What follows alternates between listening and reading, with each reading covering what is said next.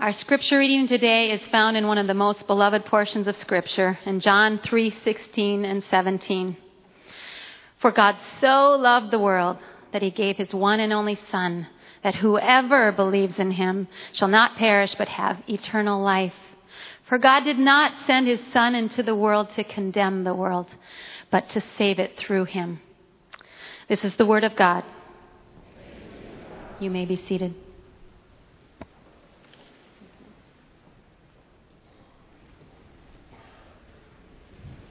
Well, it is a good morning to be at Lake Avenue Church. Amen? Amen? I woke up for three reasons I was excited. One, anytime we have an intergenerational all church worship service, it just, it just, it just makes me so full. And if it doesn't make you full, I, just a warning, this is what eternity will be like. So get ready all ages together worshiping God. So I'm thrilled that our kids are with us. I know we have most of them at nine, but for the kids who are here, can we celebrate them and thank them for being here?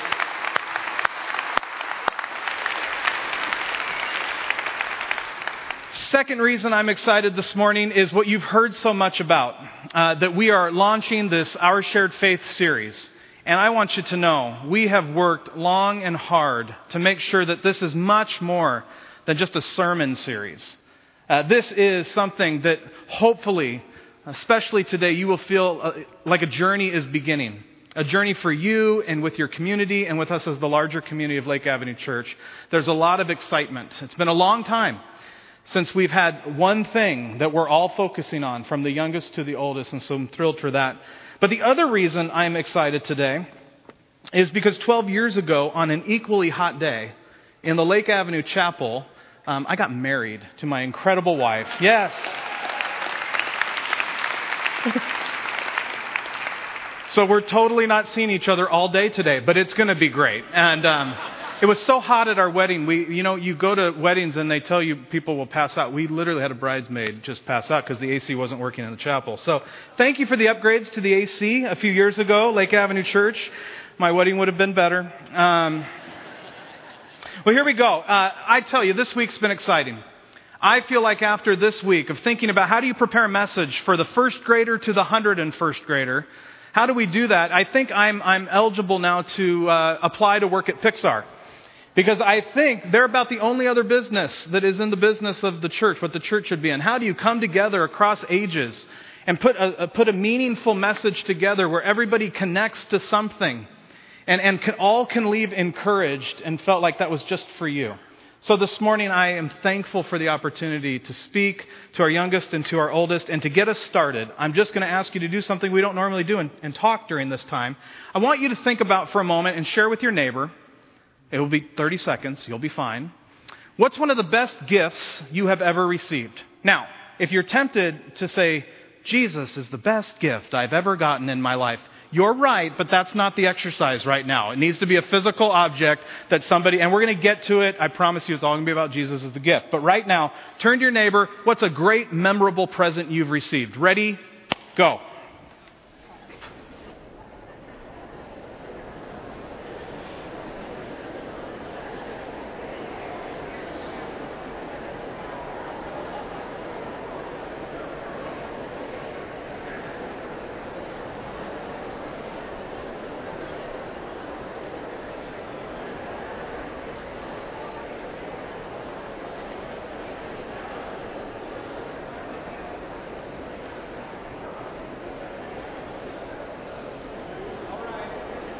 All right. Good, good. Just wanted to get your, uh, your mental muscles working, thinking about presents. And I'm going to share with you, and this might seem like a joke, but I'm going to share with you literally the best present I've ever received. Jeremy, can you help me? This is my, my KitchenAid mixer. And you may think, especially on my anniversary, you were so happy to get married so that you could get a KitchenAid because that's when you normally get these things. Oh no, no, I got this when I was 18 years old because I love to cook. You may not know that about me. That um, many years ago, we were, at, we were married about a year. I was at the crossroads. We were serving at Forest Home, part of Lake Avenue Church. And I didn't know if ministry was what we were supposed to do long term. So on the same day, Jenny and I toured Fuller Seminary and we toured the culinary school in town. And when we toured the culinary school, we're on the walking tour with the tour guide. And the tour guide says to me, So you already have your bachelor's degree? And I said, Yeah, yeah, I've got a bachelor's degrees. I can accept you right here, right now. All we need is a down payment for tuition, and you, you can start culinary school tomorrow. Well, that, that, freaked us out a little bit, so we went to seminary um, instead. Plus, it was like $40,000, and seminary is that, but over time. So, um, so it worked out. But, but no, this KitchenAid, I grew up, and before Food Network, Cooking Network, all the cooking shows, before that was a thing, I remember spending a lot of Saturdays and a lot of evenings searching for PBS and looking for any cooking show I could find. In fact, my mom tells the stories about when I was sick in middle school that she would come home at lunch to check on me, and I would be watching TV and cooking and making recipes. It was an excuse. So, so as someone who watched food uh, cooking shows and, and recipes his whole life, there's so many times watching these shows where all of a sudden you need one of these things to do what they're telling you to do.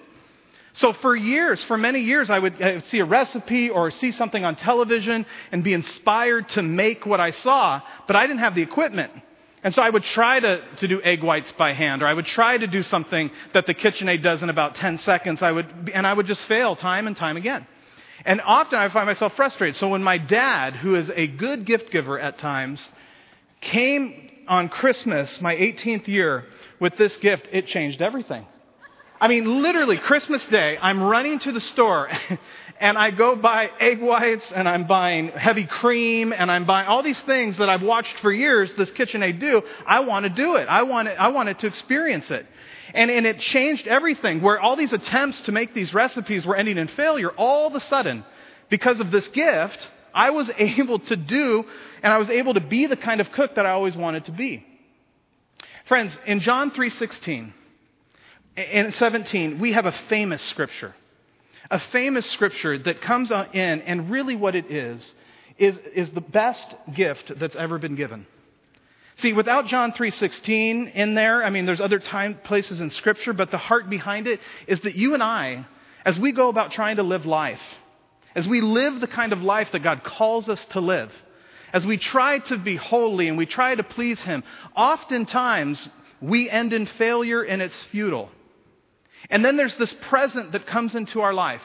There's this gift. There's this good news. There's this gospel uh, with this gift of Jesus. And when Jesus comes in, all of a sudden, all things are made new. All the failure, all the futility, all the endless attempts of trying to make life work, all of that is erased. And through this gift of Jesus Christ, you and I are able to live the life we were always intended to live. You and I are able to have the relationship with God that we were always intended to have. See, a good gift does that. A good gift meets a need that either we know we need filled, or a good gift is something that enhances our life that we never knew was possible.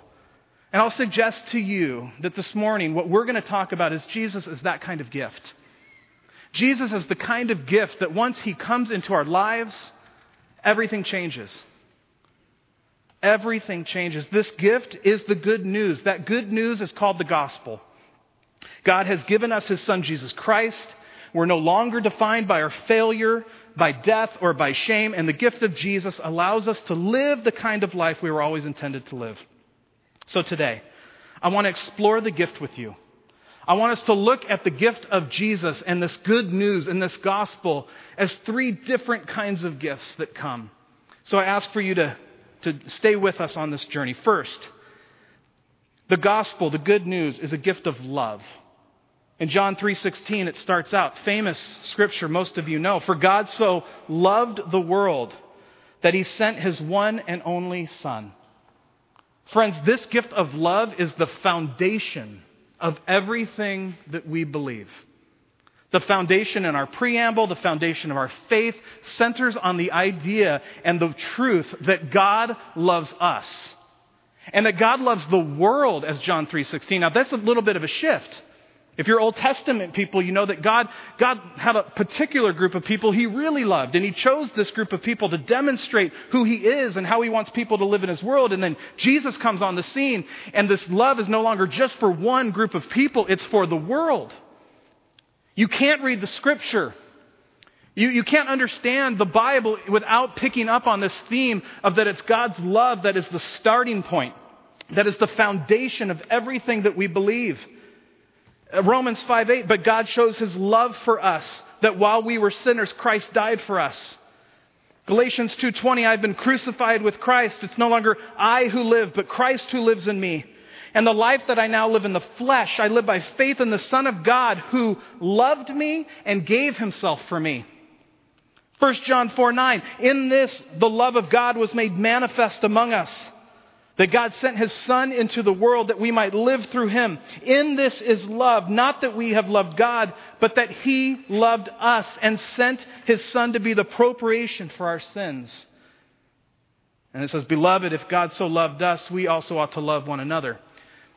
This gift of Jesus the center of our faith, the foundation of what we believe, is all about love.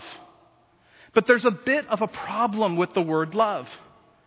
Right? You and I live at a time where love has kind of lost some umph. It's lost some meaning. Because I could, I could, and this would be a legitimate conversation today. You could find me at 2 o'clock today, and if I had a great lunch, it would be fully acceptable for me to say, I, had a, I loved my hamburger today.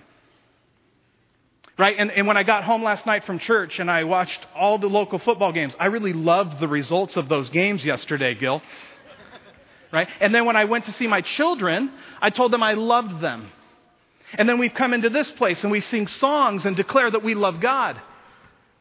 Friends, love can be as generic as a hamburger and as meaningful as the affection that God has for us. And I would suggest to you that I believe that because love can be so generic that times when we talk about God loving us and us loving God, sometimes that the depth of what that means misses us. I also suggest that when we talk about God being a loving father, that so many of us have trouble with that. Because the truth is, in our own life, we've never experienced that kind of love. And that our fathers, even on this earth, have hurt us or have been absent or we don't even know who, who've expressed the opposite of love. So, so, so often, love is, can be as generic as how I feel about what I ate, and it can be as far off as something we've never experienced. And I was having trouble this week trying to, how can I add words to love? How can I make what, what this foundation of our faith, this gift of love, how can, how can I communicate that in a way where, where we get some language back? And I, I just couldn't do it. But, but I remembered a video. And there's not a word in this video, but I think it demonstrates what this gift of love is. So we're going to watch it. 1992 Barcelona Olympics. Barcelona Olympics. There was a sprinter, uh, Derek Redmond. And during a preliminary race, he was favored to get a medal. Some of you will remember this. Please watch this video and see what love really looks like. Love meets us in our failure. Love walks with us when we're down. Love puts its arm around side of us and journeys with us into victory. Love is a fierce defender. Friends, the gift of Jesus, everything we're going to be doing for the next 10 weeks together, the foundation of that is the concept, the gift of love. It's also a gift of life. Verse 16 continue, continues and says, That whosoever believes in him shall not perish, but have eternal life. The presentation of the good news of God's love offers only two options belief or perish, eternal life or perish. By belief, this idea of, of, an eternal life, a deepening, a widening, an experience of life that, that goes beyond the surface, or, or perish. Failure, futility, minimizing the, the beauty of all that can be. Eternal life is not a life that just begins once you and I die. I think sometimes in church, that's kind of what we talk about and we think of John 3:16 and it's held up at a sporting event and it's this concept that there's heaven and hell on the line and that is completely true. But I'll tell you Jesus didn't come in the world so that when we died we could really start living. Jesus came into our, our lives and into this world uh, so, so, that we could have this experience of life, this real way of living called eternal life, and it begins right here and right now, and it extends into eternity. The gift of Jesus isn't just securing your spot in heaven. The gift of Jesus gives you purpose and meaning and a deepening experience and a way of living that is so good and so different that without it you would be perishing. The gift of Jesus is one that brings life. And when we understand Jesus as this giver of life and this gift of life, perishing is no longer the reality for those of us who believe. So that even when we face death and dying and difficulty, we know it's not the end of the story. And at the end of the story, that God redeems all things. And that eternal life has already begun in the here and now. In Luke chapter 9, Jesus is with his disciples and he tells them, He said, Some of you aren't even going to have to taste death before you experience the kingdom. Jesus himself declared, There's purpose for your life right now, right here. This isn't about just once you die. I've been blown away this week by, uh, in the last couple weeks, seeing so many of the blogs that I read regularly come back to this one particular man. And I'll admit to you, I, I hadn't really known much about him a man named Steve Hayner, who was the president of InterVarsity and is currently the president of Columbia Theological Seminary. And he's gotten a, a really, um, he's got a, a terminal diagnosis of pancreatic cancer. And throughout all the different blogs that I read are people paying tribute not just to the way he has lived his life, but how he's living right now in the face of his death. And his daughter wrote a blog this week um, that just to me summarized most beautifully what eternal life is all about what the perspective should be for those of us who follow Jesus, have accepted this gift of love, and want our lives to be the kind of living that God calls us to, the kind of living that Jesus died for. So, in her blog, Emily Wagner, Steve's daughter, says this My dad is living with terminal cancer that is aggressively eating his abdomen. Cancer is pushing its way into our normal routines. I do laundry and think about questions that I don't have answers to, and my kids watch me cry while I cook. I don't spend a lot of time wondering what God is trying to teach me when life is hard. I don't believe that God has set up my life as if it were a school curriculum that I might pass or fail. But I do think about how this situation fits with what I know about God, and I wonder how it will help to shape my kids' view of the world. I know there are plenty of lessons that I could teach them today that God redeems all things, God holds all our days in his hands, God is the very best doctor. Mostly, though, I find myself repeating this ever important truth to my kids and myself Death hurts because we were made for life. I have set before you life and death, we read in Deuteronomy 30. Choose life some would say that choosing life means choosing only to see the positive, looking always for the silver lining. To walk this path is to live in perpetual denial. Following Jesus means choosing to see the truth even when it is painful. Death hurts. Loss causes deep ache. And somehow, in the agony of pain, here it is, we are free to find joy because we can trust that Jesus redeems all things. Jesus reminds us that in Him we are loved and have life forever. That is a reason to sing even on dark days. The path of freedom, I think, is to look death square in the eyes and proclaim, I choose life. Friend, that's, friends, that is eternal living. It's a way of life that has meaning and purpose and mission right here, right now. Meaning, when we wake up, we have work to do for God. We have a world that needs to know about this gift of love. We have a world that needs to know about this gift of life. And that brings purpose to our living every day. But that when the shortcomings of this life come and the difficulty comes, that we don't minimize the pain. We don't minimize the experience because the, the very opposite of God is, of God's eternity is this death, this perishing. But eternal life looks at that in the face and says, That's, this isn't it. That I choose Jesus and I choose that way of living. So we have a gift of love, we have the gift of life, and finally, we have the gift of freedom.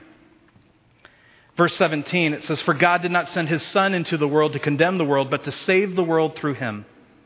We, we see a juxtaposition in verse 17 between condemnation and salvation. And so often, I feel like the, the major narrative that the world thinks about Christians and the world thinks about churches, even a church like Lake Avenue Church, is that Jesus came into this world so that he could, he could add some more guilt on top of everything else. That he came here to, to condemn us and to make us feel terrible. Friends, here's the reality the condemnation was already present before Jesus came. We had chosen a long time ago to, to follow ourselves and not God. Jesus didn't come to, to reiterate that, Jesus came to change that. Jesus came to offer himself as a sacrifice for that so that you and I can live differently and that our lives would no longer be defined by words and feelings like guilt and shame and failure. Jesus came into this world to redeem it, to make all things new, to offer his salvation so that we can live in freedom. Jesus is not a manipulative lover. He's not someone who says, you know, all the things I did for you, you better. No, Jesus came freely and said, I love you. And I will offer myself for you so that you can be free. I, I remember uh, working with first graders many years ago. It was a day camp situation, and these two first grade boys got in a, in a fight, and they were actually punching each other. And so they grabbed two of us and said, You take one and you take the other. So I took this one kid who instigated the whole thing, and I'm walking with him, and, and I'm, I'm, I'm walking with him, and I asked him, I said, So just tell me what happened. And he could not tell me. So for five minutes, I found different ways of asking the same question, and he just couldn't even look at me. His face was down. Have you ever been around a child who knows they did something wrong? Doesn't it just break your heart to see at the level of shame at which a child will feel? So I realized this approach wasn't working, and I just kept walking with him, and we, we did some fun activities. And then eventually, I shared with him about some mistakes I had made when I was his age. And as I was starting to talk about the choices I made in elementary school and times I've hurt people or been selfish, all of a sudden he started talking. Now, he wasn't looking yet, but he started talking. And so he told me what he did. He said he punched him and he was angry and that he's a terrible person and he just he doing all this really tough stuff. And I looked, kept looking at him. He wasn't looking at me. His head was down. I said, "You know, buddy, you know this whole week at camp we've been talking about Jesus. We've been singing songs about Jesus. Did you know that Jesus, when Jesus is in our life, all those icky feelings of being guilty and terrible, that those feelings, those feelings aren't the end?" That he came in. That's why, that's why Jesus is here. He forgives you. You don't have to be defined by that one mistake. We're going to make lots more mistakes. And as I was telling him about how Jesus fit into his guilt and to his shame, slowly, I'll always remember it, his face came up slowly until he could look at me in the eye. Friends, Jesus, the gift of freedom, is so that you and I no longer have to walk with our heads down. That we can have our eyes lifted because Jesus has come into this world through his love, offered us life, and that life is a life of freedom. It's a life of freedom from our poor choices. It's a life of freedom from the circumstances that have happened to us. It's a, it's a life that says, I'm no longer defined by guilt and shame, I'm defined by grace and love. The gift of Jesus allows us to keep our head up and to be free. And that's really what the next 10 weeks are all about. At some level, if you're like me, the idea of a 10 weeks on the statement of faith, that can feel kind of wooden, kind of and, and, you might think that what we're doing is trying to cram all of our, our brains with good information so that if we got on Jeopardy, we would get some answers right. Friends, th- that is the farthest from the intent of this. The intent is this, is that over the next 10 weeks, you and I would start understanding more the gift of Jesus, this good news. We would view it as a journey, we would view it as an adventure. It's us coming more to more understanding what is this gift of love? What is this gift of life? What is this gift of freedom? How does this all work out? What is, how does the Trinity fit into my life? What is eternity really about? It's really us playing with the present of Jesus together. You would tell me it would be silly if when I got this KitchenAid mixer, I said, I'm so glad I have this mixer. I'm going to keep it in a box and I'm going to put it in the closet and I'm never going to use it. You'd also tell me it's pretty silly if I got the mixer and said, Oh, good, um, egg whites and, and whipped cream. That's what I know I can do with it. And I spent the next 30 years only using the mixer for egg whites and whipped cream. Friends, I'm afraid sometimes our faith is kind of like that. It's kind of like we, we meet Jesus at one point, and part of who Jesus is really captivates us. We really understand this, maybe this idea of love. But if the truth was told, we haven't grown in our understanding of that love. And it's like we take the mixer and put it in the closet and go, I'm really glad I have that, but I don't need to do anything with it. Or for some of us, we've been around this so long faith and church and Jesus and even theology that, that we've got the same five recipes that we know. In fact, we know them so well, we don't even have to read them anymore. It's all by brain. And we get angry sometimes when other people start suggesting, maybe, have you thought about it this way? Because it's maybe a tweak of a recipe or something new. God is doing something new in this world. The, the, the idea of the next 10 weeks is understanding what are the most essential, important things, what, and to understand it. And there's going to be times over the next 10 weeks where if you're like me, it's going to be confusing. There's going to be times over the next 10 weeks where I pray that you experience freedom in ways you, you haven't in a long time. What do you mean God is like that? Well, that speaks to my life this way. And I'm just praying that there's new recipes that come alive for you. This is not 10 weeks of intellectual knowledge. This is 10 weeks of, of journeying together, adventuring together, understanding the gift, the good news, the gospel of Jesus Christ so that it can be more fully understood, more fully appreciated. This gift of love, of life, of freedom, and of so many more things. Friends, you're invited. You're invited not just to be really good Sunday and Saturday attenders to get all the sermons, because the sermons are just going to touch a little bit of it.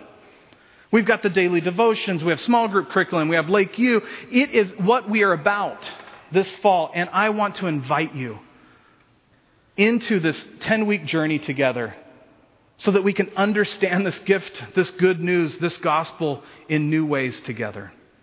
Join me in prayer. God, help us to jump all in the next many weeks. Help us understand more fully this gospel, this good news, this gift of love, this gift of life, this gift of freedom. I pray for those in this room who've never experienced that kind of love, who haven't experienced a, a way of living that has purpose and meaning right here, right now. I pray for people in this room who are living in guilt and shame. God, I pray that they would unwrap the gift of Jesus in their lives, that they would fully understand you as a loving God, as a God who comes alongside and gives us life and allows us to live free. Help us, God. Amen. Pastor Greg is going to invite us also.